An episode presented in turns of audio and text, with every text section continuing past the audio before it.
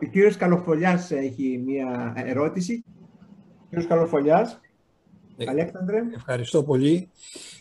Φυσικά ακούσαμε, ήταν μια εισήγηση του επίπεδου σκέψης και, και των εμπειριών και των ακανατήτων του Ευαγγέλου, Ευάγγελου Βενιζέλου. Τον ευχαριστούμε πάρα πολύ γι' αυτό.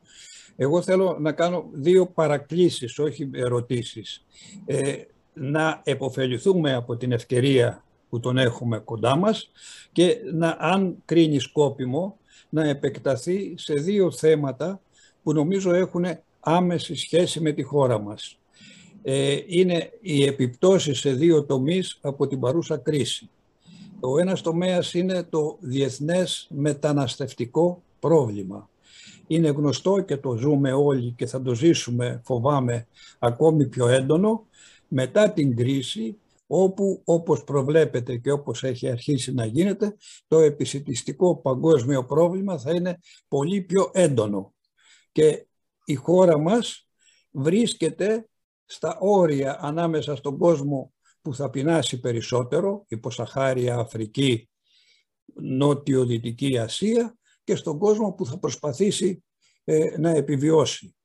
Ε, αυτό έχοντας υπόψη μας και τη στάση και τις συμπεριφορές και τις σκοπιμότητες της γειτονική μας χώρας από ανατολικά, ε, είναι κάτι που νομίζω θα έχει πάρα πολύ έντονη και δυσάρεστη επίπτωση για τη χώρα μας. Και τον παρακαλώ, αν το κρίνεις σκόπιμο, να αναφερθεί και να σχολιάσει αυτό. Ο δεύτερος τομέας είναι ε, ότι η κρίση αυτή δημιουργεί και ήδη άρχισε να διαφαίνεται ε, νέες ομαδοποιήσεις στο διεθνές γεωπολιτικό σύστημα στον νέο, όπως αναφέρεται και άρχισε να ονομάζεται κιόλας ψυχρό πόλεμο, που θα δημιουργήσει νέες καταστάσεις. Η χώρα μας, ε, θέλω να ρωτήσω, ε, πώς θα βρίσκεται σε αυτές τις νέες καταστάσεις; Όχι να αλλάξει στρατόπεδο, όμως η ειδικότερη σχέση της με την Κίνα ποια θα είναι; Και το λέω αυτό γιατί είναι γνωστό ότι βρισκόμαστε στο νότιο κλάδο ε, της λεγόμενης ε, πρωτοβουλίας ε, για την ζώνη και το δρόμο Belt and Road Initiative της Κίνας είμαστε στο νότιο κλάδο και ήδη εφαρμογές αυτού του κλάδου αυτής της πρωτοβουλίας είναι το λιμάνι του Πειραιά και μετά οι επενδύσεις ή η διείσδυση της κινέζικης οικονομίας στη Σερβία, στην Ουγγαρία κλπ. Ε, αυτά τα δύο στην καινούργια κατάσταση ε, πώς τα βλέπει ο Πρόεδρος, πώς τα σχολιάζει. Ευχαριστώ. Ευχαριστούμε πολύ. Ε, πρόεδρε, ε, κυρία, ε, κυρία Κοσμίδου. Καταρχήν ήθελα να ευχαριστήσω τον Πρόεδρο για αυτή την εξαιρετική παρέμβαση, καθώς και τους διοργανωτές. Μία ερώτηση και μία παράκληση. Η ερώτηση είναι, εάν με ένα ναι ή με ένα όχι μπορεί να μας πει ε, εάν συμφωνεί με την θέση της Ελλάδας υπέρ της Ουκρανίας και κατά της Ρωσίας με βάση όλα τα, τα ιστορικά και τα γεωπολιτικά δεδομένα που ανέφερε.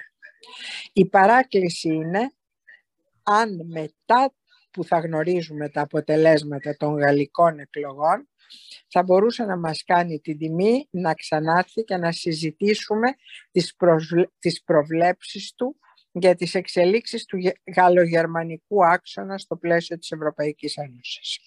Ευχαριστώ πολύ. Ο Παναγιώτης Σταματόπουλος έχει ε, ε, μία ερώτηση. Θα ήθελα να ρωτήσω τον κύριο Πρόεδρο εάν έχει σφαιρική εικόνα του τι δεν πήγε καλά στις σχέσεις της Δύσης με τη Ρωσία από τη στιγμή που κατέρευσε η Σοβιετική Ένωση. Πώς φτάσαμε να είμαστε σε αυτόν τον πόλεμο, ενώ θεωρητικά θα μπορούσαμε να έχουμε μια πολύ υγιή σχέση. Και αν υπάρχει δυνατότητα να πάμε πίσω και να τα διορθώσουμε.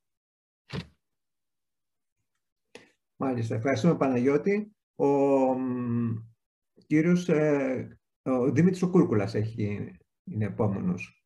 Ε, μία, μία ερώτηση ε, με την ιδιότητα, την προηγούμενη ιδιότητα του Προέδρου ως Υπουργού Άμυνας. Ε, τις τελευταίες εβδομάδες βλέπουμε συνέχεια διάφορους απόστρατους αξιωματικούς να βγαίνουν και να ακολουθούν μια εξοργιστικά φιλοπουτινική γραμμή.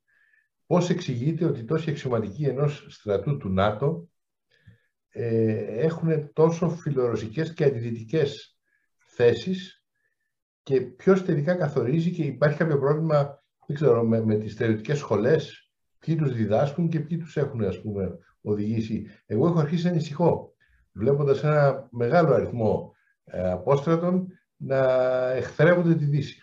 Ευχαριστώ. Ευχαριστούμε πολύ, Δημήτρη. Ο κύριος ε, Κοτσορίδης. Ναι, ε, καλησπέρα σας.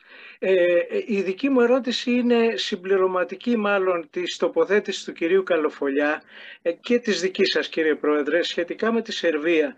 Ε, κάποιες πληροφορίες, ε, δεν ξέρω αν είναι επιβεβαιωμένες, λένε ότι οι Κινέζοι ε, έστειλαν ήδη στρατιωτικό εξοπλισμό στη Σερβία.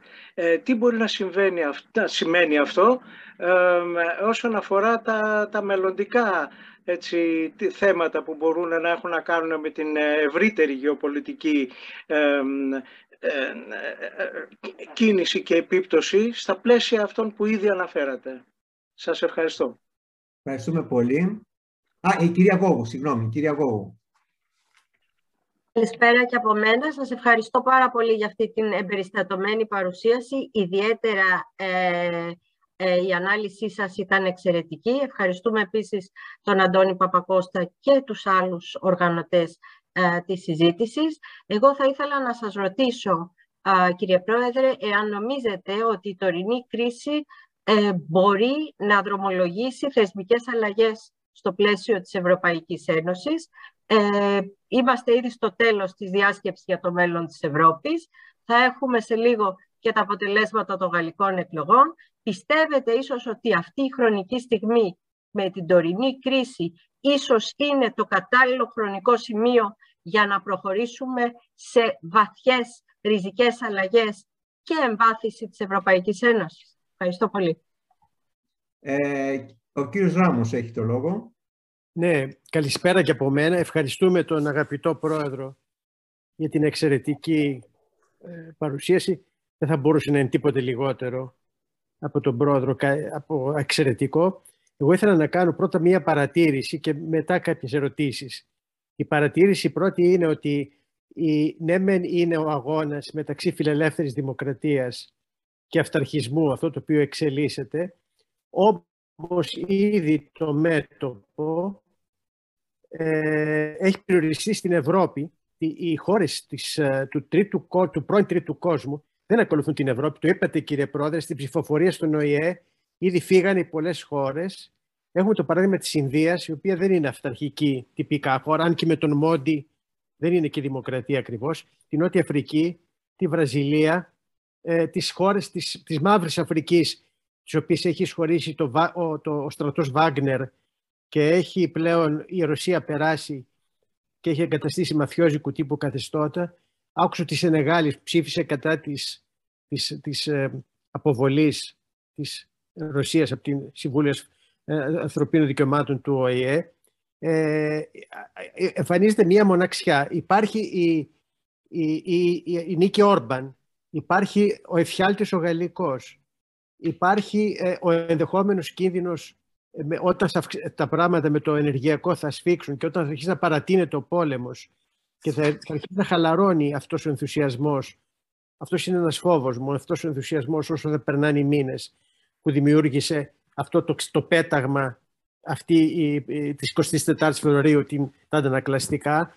Το γεγονός επίσης που είπατε ότι ο, ο, το, Σεπτέ, το Νοέμβριο έχουμε mid-term elections και στην Αμερική, η μισή Αμερική αδιαφορεί πλήρως για το τι γίνεται στην Ουκρανία, ούτε ξέρουν οι μέσους Αμερικάνους που είναι κάνει η Ουκρανία και μια ενδεχομένη επάνωδος των Ρεπιμπουλικανών θα ήταν μια καταστροφή για τη Δύση. Σε αυτή, αυτό είναι πραγματικά μια ζωφερή εικόνα. Εμένα μου θυμίζει λίγο δεκαετία του 30 με όλες τις αλλαγές, με όλες φυσικά τις διαφοροποίησεις. Ε, έχουμε έναν εξωτερικό επιτιθέμενο στην ε, στις, στις, στις δυτικές δημοκρατίες, τον Πούτιν, Χίτλερ αντιστοιχεία και έχουμε επωνόμευση εσωτερική όπως είχαμε τη δεκαετία του 30, Πορκουά και τα λοιπά εναντίον του πολέμου. Το βλέπουμε τώρα με, τον, με την άνοδο των αντισυστημικών. Οι ερωτήσεις μου είναι εξής. Πρώτον, το άρθρο 5, το πολυθρίτητο του ΝΑΤΟ, πιστεύετε ότι θα μπορούσε να αποτρέψει και να τρομάξει τον Πούτιν εάν ε, γίνει και μια επέκταση της, ε, του ΝΑΤΟ στη Φιλανδία και στη Σουηδία ή αν επιτεθεί στο, στο, στη, στη, διαδρομή μεταξύ Λευκορωσίας και Καλίνινγκραντ ε, ή επιτεθεί στη Λιθουανία θα μπορούσε, θα, θα, όντως το, το άρθρο 5 θα, θα, θα γίνει σεβαστό, θα, γίνει, θα, θα, θα τηρηθεί. Το δεύτερο δε ερώτημα που έχω είναι για το εκκλησιαστικό της Ουκρανίας. Ξέρ, ξέρουμε ότι ο, ο, η ρωσική πλευρά, αν το ξέρει ο πρόεδρος, πιστεύω θα το ξέρει, μάλλον τα ξέρει αυτά τα θέματα. Ε, η ρωσική, ε, ε, το ρωσικό μέρος της Ουκρανικής Ορθόδοξης Εκκλησίας υπό τον Μητροπολίτη Νούφριο που είναι στο Πατριαρχείο Μόσχας έχει απο, αποσπαστεί γενικότερα ε, ε, για, ύστερα από την εισβολή αυτή και την ε, ευλογία που έκανε ο Πατριάρχης Κύριλλος στα όπλα τα ρωσικά και το ερώτημα είναι το εξής. Αυτό δημιουργεί, ενισχύει την αυτοκέφαλη εκκλησία υπό τον επιφάνειο που αναγνωρίζει το, το, το Οικουμενικό Πατριαρχείο; Αυτά προς το παρόν. Ευχαριστώ πάρα πολύ. Ευχαριστούμε πολύ ε, Χρήστο. Ε, θα, θα, ήθελα μόνο να, να πληροφορήσω ότι για το αυτοκέφαλο, το ουκρανικό αυτοκέφαλο, υπό το φως του πολέμου, ο κύκλος οργανώνει μια ειδική συζήτηση την ε, Παρασκευή ε, το μεσημέρι. Θα σας στείλω την πρόσκληση, ώστε όσοι θέλουμε να παρακολουθήσουμε, ε, να μάθουμε πιο πολλά πράγματα για αυτό το θέμα, επιπλέον από αυτά που θα απαντήσει ο Πρόεδρος, να το κάνουμε. Ο, ο κύριος Γούτσος έχει το λόγο. Κύριε Πρόεδρε, σας ευχαριστώ πάρα πολύ για την εξαιρετική σας ανάλυση. Ε, και ήθελα απλώς μια παράκληση να κάνω, όχι ερώτηση να σας κάνω. Υπό το πρίσμα αυτών που είπατε και που νομίζω πολύ σωστά ότι η, η θέση του Biden είναι επισφαλής και κανείς δεν ξέρει τι θα γίνει σε δύο χρόνια στις ΗΠΑ ε, και αν δεν είναι ο Τραμπ μπορεί να είναι κάποιος που είναι σαν τον Τραμπ. Επίσης, αφετέρου το γεγονός ότι στην Γαλλία δεν είναι καθόλου σίγουρο ότι θα εκλεγεί ο, ο Μακρόν ε, επίσης είναι σίγουρο και το είπατε ξεκάθαρα ότι αυτή η σύγκρουση μεταξύ, ε, η μεγάλη, στη μεγάλη της ας το πούμε διάσταση μεταξύ Πούτιν, αν θέλετε, Ρωσίας και Δύσης είναι κάτι το οποίο θα κρατήσει. Το η ερώτησή μου είναι στην περίπτωση που πραγματικά, όχι ερώτηση, κάτι που θα ήθελα να σας παρακαλέσω στο άμεσο μέλλον, αν έχετε το χρόνο να ξανακάνουμε κάποια παρόμοια συζήτηση, να δούμε πού μπορεί κατά τη γνώμη σας να πάει η όλη σύγκρουση μεταξύ Δύσης και Πούτιν σε περίπτωση που επικρατήσουν μετά από δύο χρόνια οι άνθρωποι, ας το πούμε, του, του Τραμπ και αν την μεθεπόμενη Κυριακή εκλεγεί η Μαρή Λεπέν και όχι ο, ο, ο Μακρόν. Ευχαριστώ. Ευχαριστούμε πολύ. Εσύ ε, έκανες μια γραπτή ερώτηση, δεν ξέρω αν θέλεις να την κάνεις και προφορικά. Ο Καγιανίδου. Ε, απλά η σκέψη μου είναι περισσότερο στην ιδέα του follow the money, δηλαδή μήπως έχει, έχει λειτουργήσει κάποιο χρήμα προς την Ελλάδα σε επιλεγμένους φορείς και γι' αυτό βλέπουμε αυτό το φαινόμενο. Ευχαριστώ. Έχετε πάρα πολλές ερωτήσεις, ε, Πρόεδρε. Ο λόγος είναι σε εσάς. Ναι, ευχαριστώ πάρα πολύ. Το βασικό ζήτημα το οποίο τίθεται από όλες αυτές τις εύστοχες και απαιτητικές ε, ερωτήσεις, παρατηρήσεις που έγιναν, είναι αν η πρόγνωσή μας για την Δύση ως στρατηγική οντότητα είναι μία πρόγνωση ε, θετική ή αρνητική, εν πάση επιφυλακτική.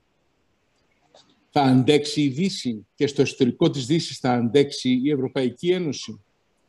Ε, θα αντέξει τις επιπτώσεις που έχουν ε, οι κυρώσεις και γενικά ο οικονομικός πόλεμος, οι οποίες δεν είναι μόνο οικονομικές, αλλά είναι και επιπτώσεις κοινωνικής συνοχής και πολιτικής συμπεριφοράς. Διότι εδώ δεν αρκεί να αντέξει το διαθέσιμο εισόδημα, δεν αρκεί να αντέξουν οι δημοσιονομικές δυνατότητες των κρατών μελών που έχουν διαφοροποιημένα στοιχεία, άλλο η Ελλάδα, άλλο η Γερμανία.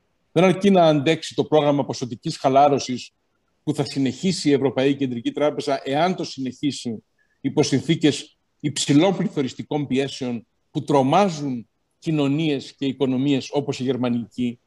Ε, εδώ το ζήτημα της αντοχής της δύσης είναι πολυεπίπεδο. Πρέπει η Δύση να αντέξει δημοσιονομικά, να αντέξει χρηματοοικονομικά, να αντέξει από πλευράς κοινωνικής συνοχής, να αντέξει από πλευράς ιδεολογικής, ε, από πλευράς ιστορικής ενσυναίσθησης, να αντέξει πολιτικά δηλαδή, να αντέξει η ιστορική της συνείδηση. Και αυτό επιμερίζεται βέβαια, διότι η Δύση είναι μία αφαίρεση. Ε, ε, σε κάθε χώρα έχουμε έναν πολιτικό κύκλο, έναν εκλογικό κύκλο, ο οποίος είναι διαφοροποιημένος. Έχουμε ατομικά, εθνικά χαρακτηριστικά, τα οποία παίζουν πολύ σημαντικό ρόλο. Ε, και πράγματι βλέπουμε η Δύση να πολυδιασπάται και να ταλαντεύεται.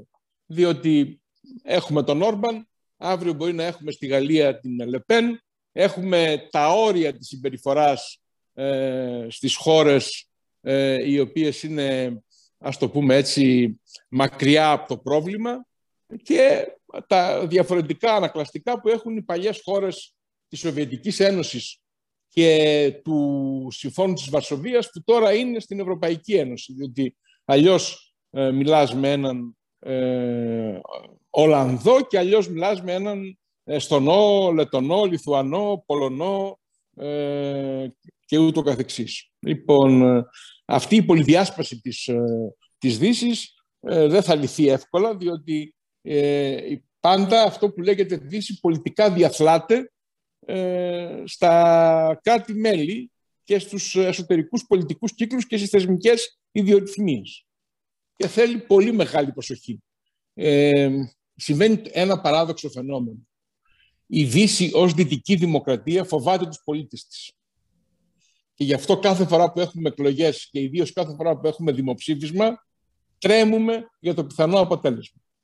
Τρέμουμε για το αποτέλεσμα των εκλογών στη Γαλλία, για το δημοψήφισμα ε, στην ε, Ιρλανδία, για οτιδήποτε μπορείτε να φανταστείτε. Και βεβαίως τρέμουμε για το τι επιλογή θα κάνει ο άγνωστος σε εμάς ε, Αμερικάνος πολίτης των μεσοδυτικών πολιτιών, ο οποίος ε, με τα δικά του κριτήρια θα ψηφίσει. Ε, ως εκ τούτου ε, χρειάζεται πολύ μεγάλος αγώνας για να είναι η Δύση συγκροτημένη ε, ε, ως οντότητα θεσμική, ιδεολογική και στρατηγική. Εάν δεν αναχθούμε στις πηγές του προβλήματος που είναι η εμπειρία του Πρώτου Παγκοσμίου Πολέμου και η εμπειρία του Δευτέρου Παγκοσμίου Πολέμου, θα έχουμε μία ασφαλμένη και εξοραϊσμένη ε, αντίληψη. Η Ευρώπη από μόνη της, η Ευρωπαϊκή Ένωση από μόνη της δεν μπορεί να αντέξει. Ε, πρέπει να πιέζεται. Και θα πιεστεί από τις Ηνωμένες Πολιτείες και από το Ηνωμένο Βασίλειο. Εάν δεν πιεστεί εξωτερικά, ε, από αυτήν την αγγλοσαξονική αντίληψη για τη Δύση δεν θα σταθεί. Ό,τι και αν συμβεί στη Γαλλία, ό,τι και αν συμβεί στην Γερμανία. Ε, αυτό έχει πολύ μεγάλη σημασία σε σχέση με το βαθύ φιλελεύθερο αμερικάνικο κράτος. Το βαθύ κράτος στην Ευρώπη είναι διαφορετικό από το βαθύ κράτος στην Αμερική. Πιστεύω και ελπίζω. Το βαθύ κράτος στην Αμερική έχει ε, θεσμικές ε, ισορροπίες, αντίβαρα ε, και έχει και έναν φιλελεύθερο προσανατολισμό και μπορεί να αναχαιτήσει έναν πρόεδρο τύπου Τραμπ. Το βαθύ κράτος ε, στην Ευρώπη ε, είναι διφορούμενης δυτικότητας και έχεις και χώρες ολόκληρες που είναι διφορούμενης δυτικότητας. Ε, πιστεύω ότι το χαρακτηριστικότερο παράδειγμα είναι η Αυστρία, την οποία μπορούμε να την εκλάβουμε και ως ε, ε, γερμανική επαρχία, η οποία εκφράζει αυτό που οι Γάλλοι λένε την, τη Γερμανία που είναι profonde rural. Βλέπετε ότι είναι ουδέτερη, βλέπετε ότι πηγαίνει ο καγκελάριος και στο Κίεβο αλλά και στον Πούτιν Βλέπετε ότι δεν μετέχει στις κυρώσεις. Μας ενοχλεί η Τουρκία, δεν μας ενοχλεί η Αυστρία. Ε, δεν μας ενοχλεί ο Όρμπαν. Ε, και ε, βεβαίως ε, είναι ένα μεγάλο πλυντήριο, πολύ μεγαλύτερο από ό,τι είναι η Μάλτα, η Κύπρος, το Λουξεμβούργο και η Ελβετία μαζί, το οποίο είναι πολύ σημαντικό στοιχείο. Ε, ως εκ τούτου χρειάζεται πολύ μεγάλος αγώνας να μείνει συγκροτημένη η Δύση και πρέπει να μιλάμε πάρα πολύ ανοιχτά για το θέμα αυτό και πολύ επιθετικά, γιατί πρέπει να ενοχοποιούνται όσοι ε, είναι αμφιρέποντες και επαμφωτερίζοντες. Και μεταξύ αυτών βεβαίως είναι και η Ελλάδα και η Κύπρος. Γιατί θυμώνει με τόση ευκολία για την Ελλάδα και την Κύπρο το Ρωσικό Υπουργείο Εξωτερικών; Γιατί βγάζει τόσο προπετής ανακοινώσεις η πρεσβεία; Γιατί είναι τόσο επιθετική η κυρία Ζαχάροβα; Κάτι χρωστάμε. Τι χρωστάμε; Χρωστάμε την αφέλειά μας όταν έψαχνε και ο πρόεδρος ε, της Κυπριακής Δημοκρατίας ε, και η ελληνική κυβέρνηση ΣΥΡΙΖΑ ΑΝΕΛ τη λύση στην ε, Ρωσία; Μέχρι και ο Γιώργος Οπανδρέου είπε προχθές αφηγηματικά ότι πριν προσφύγει στο μηχανισμό ε, της Ευρωπαϊκής Ένωσης και του Δούνου του και αυτός ήθελε να προσεγγίσει την Ρωσία για να δανειστεί. Ευτυχώς τότε ήμουν υπουργός αμήνης και δεν ήμουν υπουργός οικονομικών πούμε, και δεν είχα λάβει γνώση του γεγονότος. Λοιπόν, ε, βεβαίως υπάρχει το, η ροή του χρήματος. Δεν κρύφτηκε η ροή του χρήματος ε, σε σχέση με την Κύπρο, αλλά δεν κρύφτηκε και σε σχέση με την Ελλάδα. Ε, όπου είμαστε πάρα πολύ ευχαριστημένοι και από το real estate, αλλά και πάρα πολύ αδιάφοροι για αυτό που συμβαίνει στα μέσα ενημέρωσης. Πρέπει τα θέματα να τα θέτουν οι αμερικανικές υπηρεσίες. Λοιπόν, ε, υπάρχει στο εκκλησιαστικό ζήτημα ε, μια βαθιά ρωσική διείσδυση. Με συγχωρείτε, οι, τα οι ελληνόφωνες εκκλησίες δεν έχουν αναγνωρίσει τον Επιφάνιο. Ε, τον Επιφάνιο τον μνημονεύουν στα δίπτυχα, επειδή αυτό είναι, ε, ας το πούμε έτσι, η εκκλησιολογική προνομία του προκαθημένου. Ε, η Εκκλησία της Ελλάδος το Πατριαρχείο Αλεξανδρίας προς τιμήν του, το οποίο υφίσταται και κυρώσεις, γιατί εγκαθίδρυσε αμέσως εκκλησιαστική δικαιοδοσία στην Αφρική το Πατριαρχείο Μόσχας, η Κύπρος με τους περισσότερους Μητροπολίτες να είναι εναντίον του Αρχιεπισκόπου, αλλά στη Σύνοδο, επειδή έχουν ψήφο και οι επίσκοποι, οι βοηθοί επίσκοποι, αλλάζει ο συσχετισμός στη Σύνοδο. Και τώρα θα δούμε τι θα γίνει αν πάμε σε αρχιεπισκοπική εκλογή αν θα υπάρχει στο τριπρόσωπο έστω και ένας μη ρωσόφιλος ε, για να ψηφιστεί από τη Σύνοδο, έστω και αν είναι τρίτος και καταϊδρωμένος στη λαϊκή ψήφο και ε, δεν έχει ταχθεί υπέρ του Πατριάρχου ούτε η Εκκλησία της Αλβανίας με, με προκαθήμενο τον Αναστάσιο, ο οποίος, ο οποίος τοποθετήθηκε ως έξαρχος του Πατριαρχείου και είναι πατριαρχική επιλογή, ε, ούτε οι σλαβικές ε, ε, εκκλησίες. Καμία. Δηλαδή ούτε η βουλγαρική, ε, ούτε η ρουμανική που υφίστανται τώρα την πίεση λόγω Μολδαβίας ή υφίσταται την πίεση η Βουλγαρία ε, επειδή είναι στην, ας το πούμε έτσι, μια χώρα στην οποία θα αναπτυχθούν δυνάμεις του ΝΑΤΟ. Άρα υπάρχουν δίκτυα τα οποία είναι εγκατεστημένα ε, δεν παρακολουθείτε τα εκκλησιαστικά site, ίσως. Ε, αν τα παρακολουθείτε θα, θα δείτε τι γίνεται ακριβώς. Πόσο βαθιά είναι η διείσδυση και πόσο μεγάλη είναι η σύγκρουση.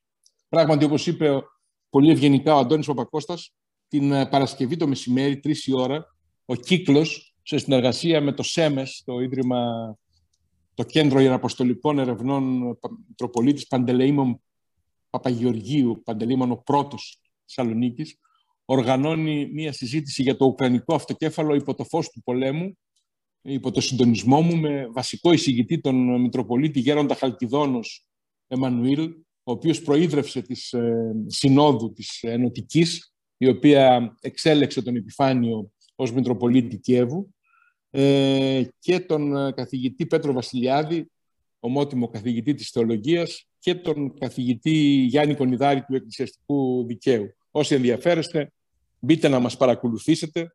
Νομίζω ότι έχει πολύ μεγάλο ενδιαφέρον, διότι ο Εμμανουήλ είναι ο άνθρωπος ο οποίος έχει παρακολουθήσει από την αρχή μέχρι τώρα όλη την διαδικασία. Όχι, όχι μόνο την συζήτηση, αλλά όλη τη διαδικασία. Ε, την έχει κάνει δηλαδή.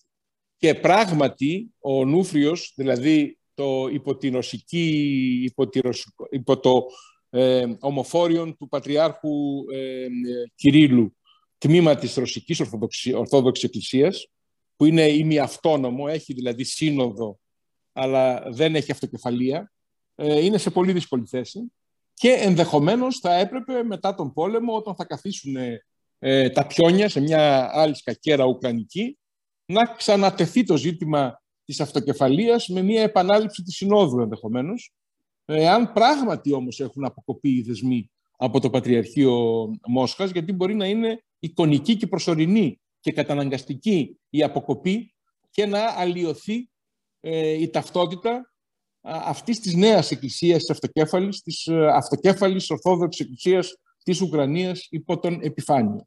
Από την άλλη μεριά, ε, η πολιτιακή εξουσία, παρότι εκφράζεται από έναν Εβραίο κατά το θρήσκευμα και ρωσόφωνο πρόεδρο, όπως είναι ο, ο Ζελένσκι, ετοιμάζει νομοθετική ρύθμιση με την οποία θα τίθενται περιορισμοί στη δράση της Ορθόδοξης Εκκλησίας της Ουκρανίας.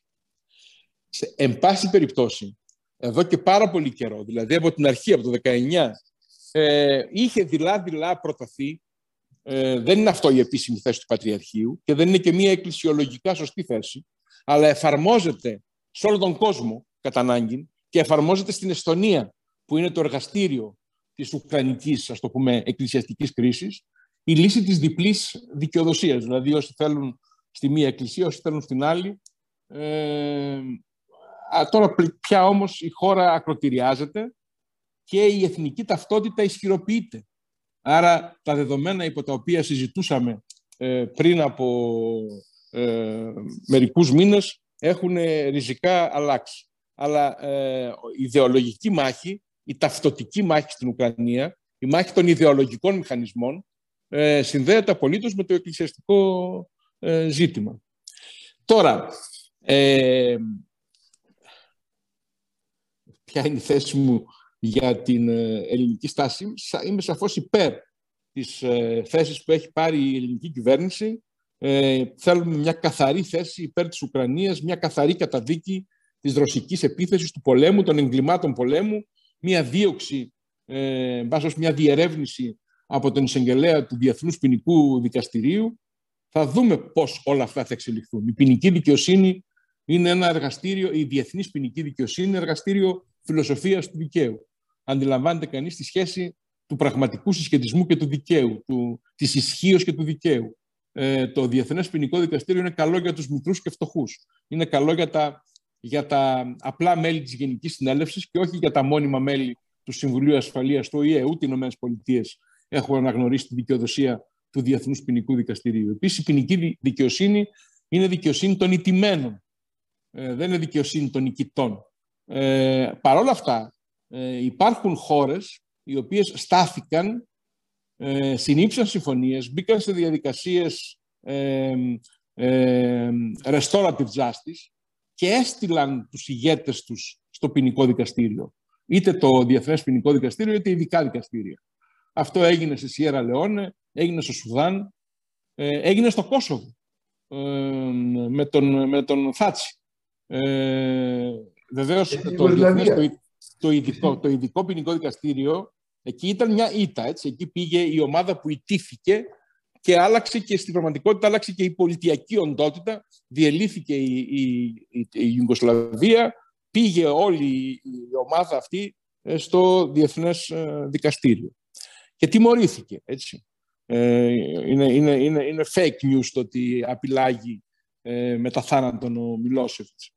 Ε, άρα θα δούμε τα όρια της διεθνούς ποινικής δικαιοσύνης, ε, τα οποία είναι πάντα στενά, αλλά όταν η νίκη είναι καταφανής, ε, πάμε στη λογική της δίκης της Νιρεβέργης και της δίκης του Τόκιο.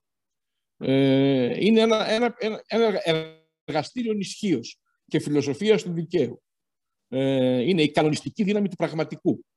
Ε, τώρα, ε, φυσικά ο δημόσιος λόγος στην Ελλάδα είναι ένας λόγος ο οποίος διατυπώνεται με πολύ μεγάλη ευκολία και προχειρότητα. και υπάρχουν γενιές ολόκληρες ε, δημοσιογράφων, ακαδημαϊκών, ε, διπλωματών ε, και στρατιωτικών που ζουν σε μια φαντασιακή κατάσταση. Όπως υπάρχουν και φωτεινές περιπτώσεις. Βλέπω εδώ τον πρέσβη, τον κύριο Κακλίκη και άλλους. Ε, υπάρχουν και φωτισμένοι αξιωματικοί. Ξέρετε, ε, έχω ε, προσωπική γνώση όλων αυτών των πεδίων. Ξέρω την ακαδημαϊκή κοινότητα, ξέρω το, τη διπλωματική υπηρεσία, ξέρω το στράτευμα, γιατί έχω, το έχω διοικήσει ως υπουργός Εθνικής Αμήνης ε, και ξέρω και πώς ε, διαμορφώνονται ε, τα όρια του δημοσίου λόγου. Λοιπόν, όντως η παρατήρηση του Δημήτρη Κούρκουλα είναι σωστή. Ο τρόπος που εκπαιδεύονται οι εξωματικοί μας και μετεκπαιδεύονται είναι δραματικός.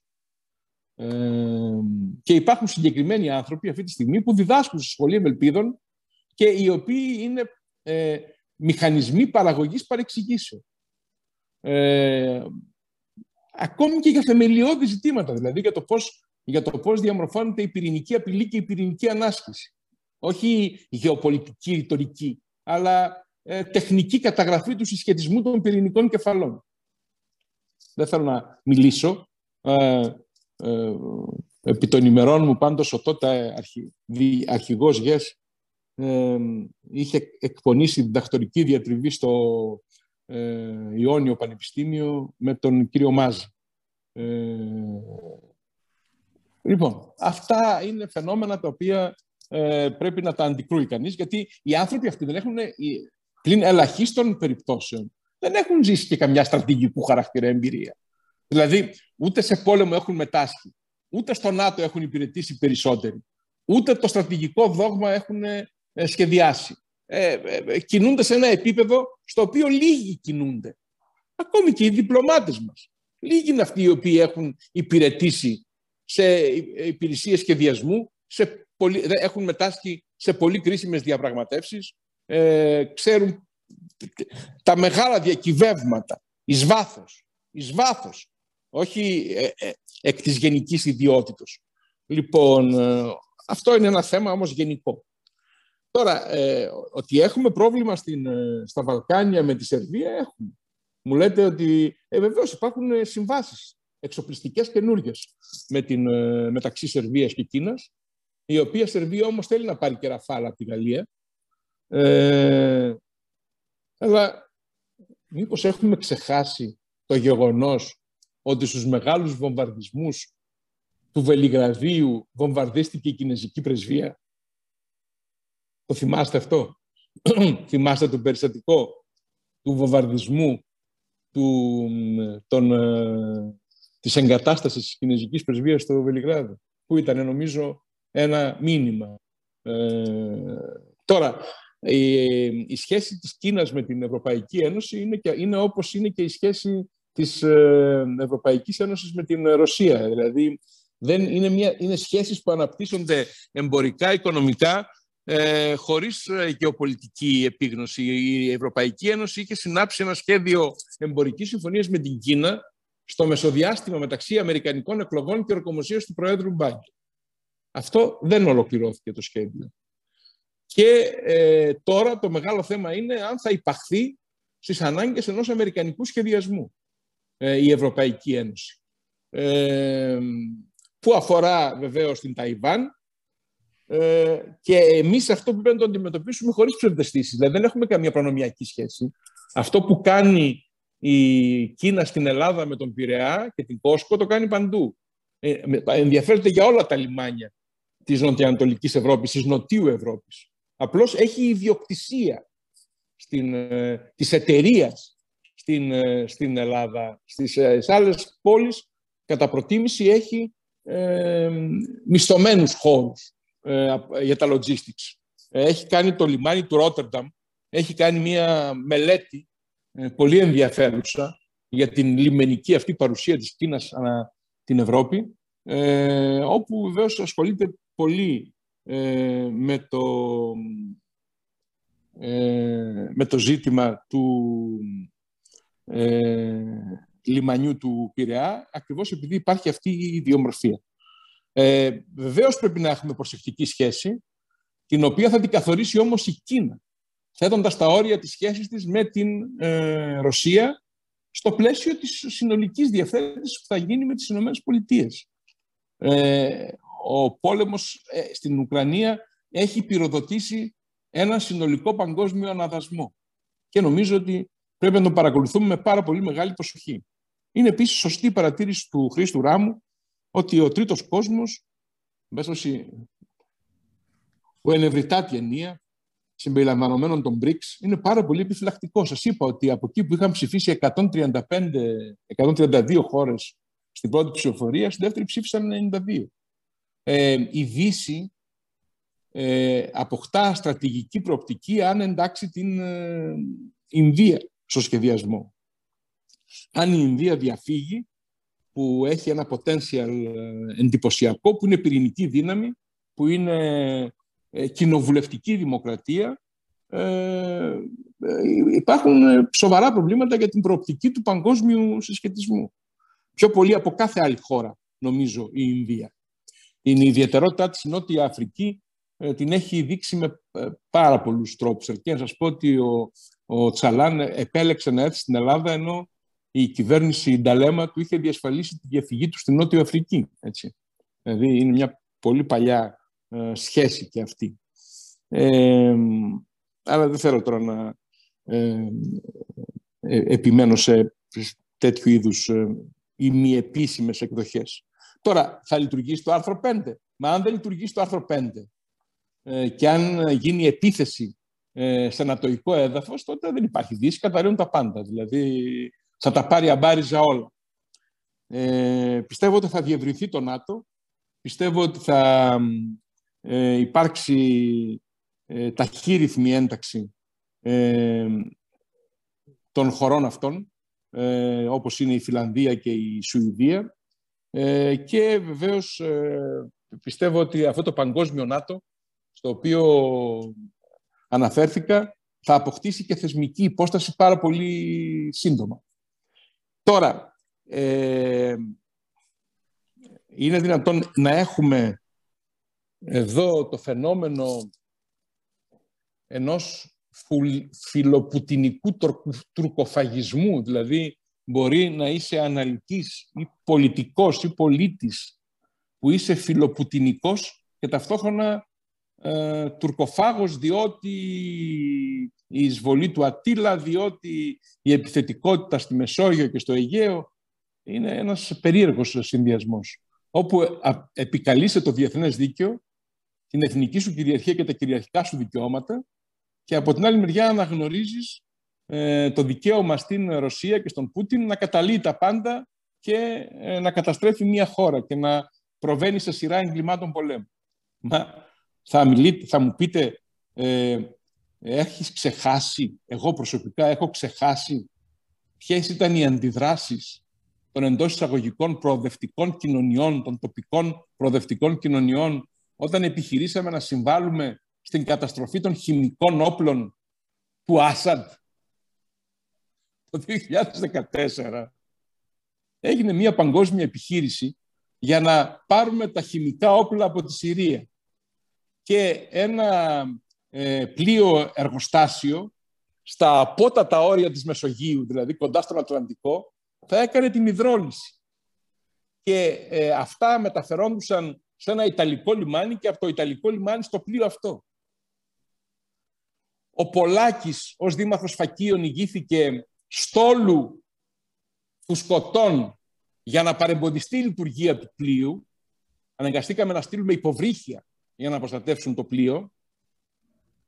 Τον Δε Πολάκης στήριξε όλη η κοινωνία της Κρήτης, πρωτοστατούσης της Ιεράς Συνόδου της ημιαυτονόμου Εκκλησίας της Κρήτης. Έχω γράψει κατά καιρούς διάφορες επιστολές σε θρησκευτικούς παράγοντες, ας πούμε στο Μητροπολίτη Πυραιός, για το γάμο των, για το σύμφωνο συμβίωσης των ομοφύλων, ε, σε συμμόρφωση με την απόφαση του Ευρωπαϊκού Δικαστηρίου Δικαιωμάτων του Ανθρώπου, αλλά επιστολή τέτοια σαν αυτή που έστειλα στον Ειρηναίο, τον προηγούμενο Αρχιεπίσκοπο, δεν έχω ξαναγράψει. Η Εκκλησία της Κρήτης ήταν κατά της συμμετοχής μας στην επιχείρηση διάσωσης του, του πληθυσμού της Συρίας από τις επι... ε, επιθέσεις των χημικών όπλων. αυτές είναι οι αντιδράσεις που πρέπει να αντιμετωπίσουμε. Ε, λοιπόν, ε, οπότε ε, νομίζω ότι πρέπει να κάνουμε μια βαθύτερη επανεξέταση της κατάστασής μας, η οποία είναι ε, βαθιά προβληματική. Ε, και, και βεβαίως πρέπει να αμυνθούμε στα εκλογικά σώματα ε, να αποτρέψουμε τα φαινόμενα αυτά, δηλαδή τα φαινόμενα του εσωτερικού εκφυλισμού της δημοκρατίας με τη, με τη Λεπέν, τον Τραμπ κτλ. κτλ. Το, τελειώνω με το θεμελιώδες ε, ερώτημα. Φταίει η Δύση, ήταν επιθετική, δεν σεβάστηκε τη Ρωσία μετά το τέλος του ψυχρού πολέμου, μετά την ε, κατάρρευση του τείχους, μετά την διάλυση της Σοβιετικής Ένωσης και της Ιουγκοσλαβίας, ήτανε, έγιναν λάθη. Κοιτάξτε, το θεμελιώδες λάθος είναι ότι έμεινε αλόβητος ο πυρηνικός εξοπλισμός της Σοβιετικής Ένωσης και παραδόθηκε στη Ρωσία. Πιστεύω ότι αυτό είναι το θεμελιώδες λάθος. Από εκεί και πέρα όλα τα άλλα είναι λεπτομέρειες.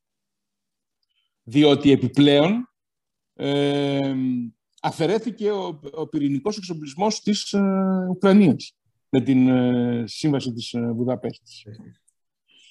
Θέλω να, να θυμηθούμε λίγο τη ροή των γεγονότων. Η υπεδνηστερία αρχίζει το 90, δηλαδή με την πτώση του πρακτού σοσιαλισμού ε, και οριστικοποιείται το 92. Έκτοτε διεξάγονται τα χαμπτήθεν διαπραγματεύσεις στη Βιέννη, να είχαμε να λέγαμε.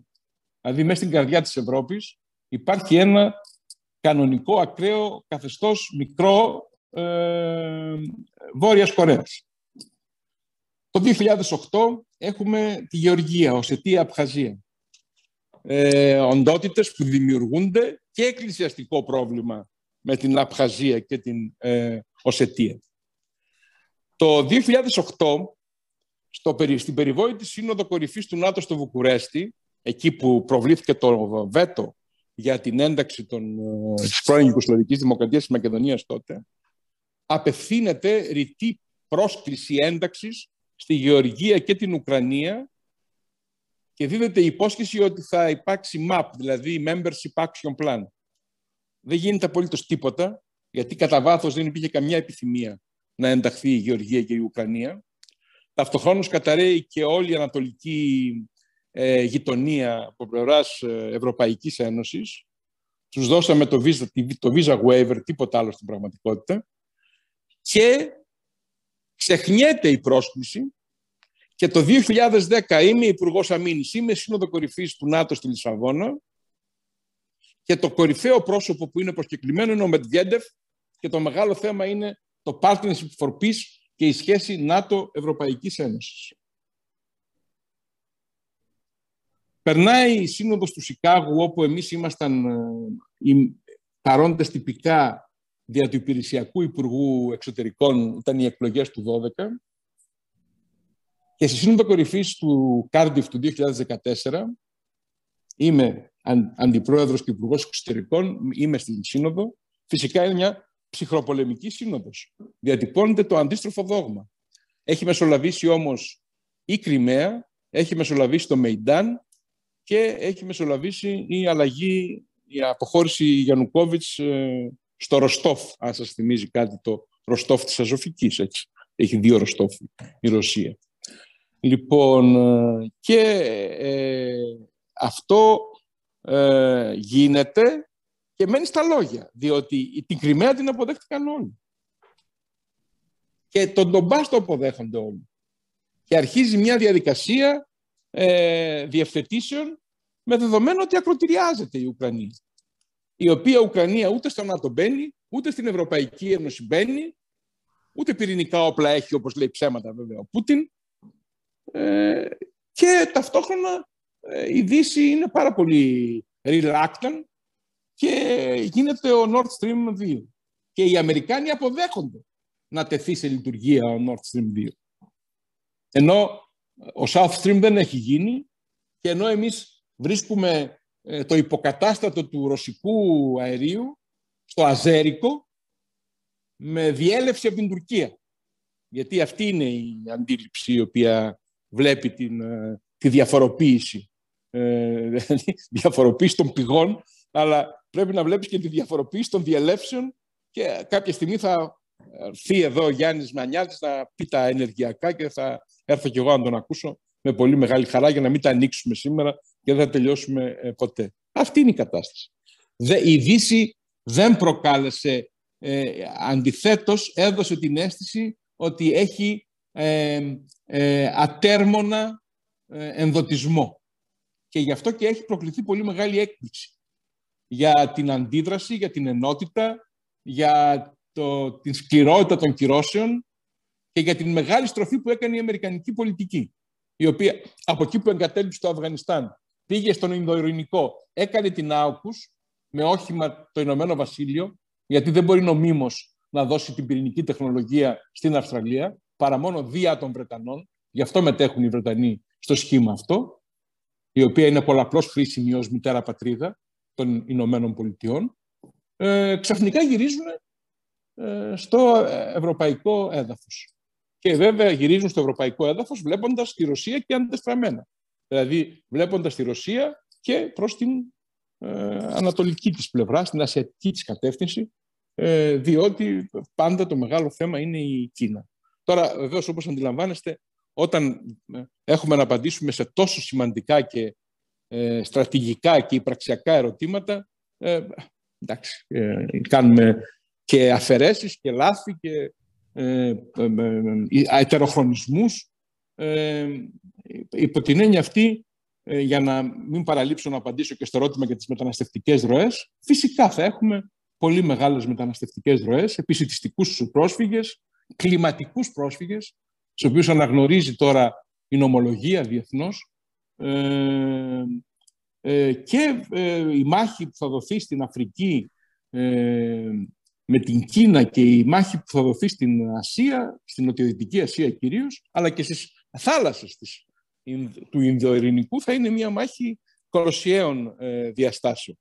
Η, νομίζω ότι μπαίνουμε σε μια περίοδο μεγάλων εντάσεων και πολεμικού χαρακτήρα και αυτό ε, είναι συνδυασμένο και με τις πολλά άλλες κρίσεις, τις υγειονομικές, οι οποίες δεν πρόκειται να τελειώσουν, ε, με την ε, αλλαγή των όρων της παγκοσμιοποίησης, με ε, σοβαρές αλλαγές στον τρόπο διεξαγωγής του παγκοσμίου εμπορίου, ε, αλλάζει το μοντέλο.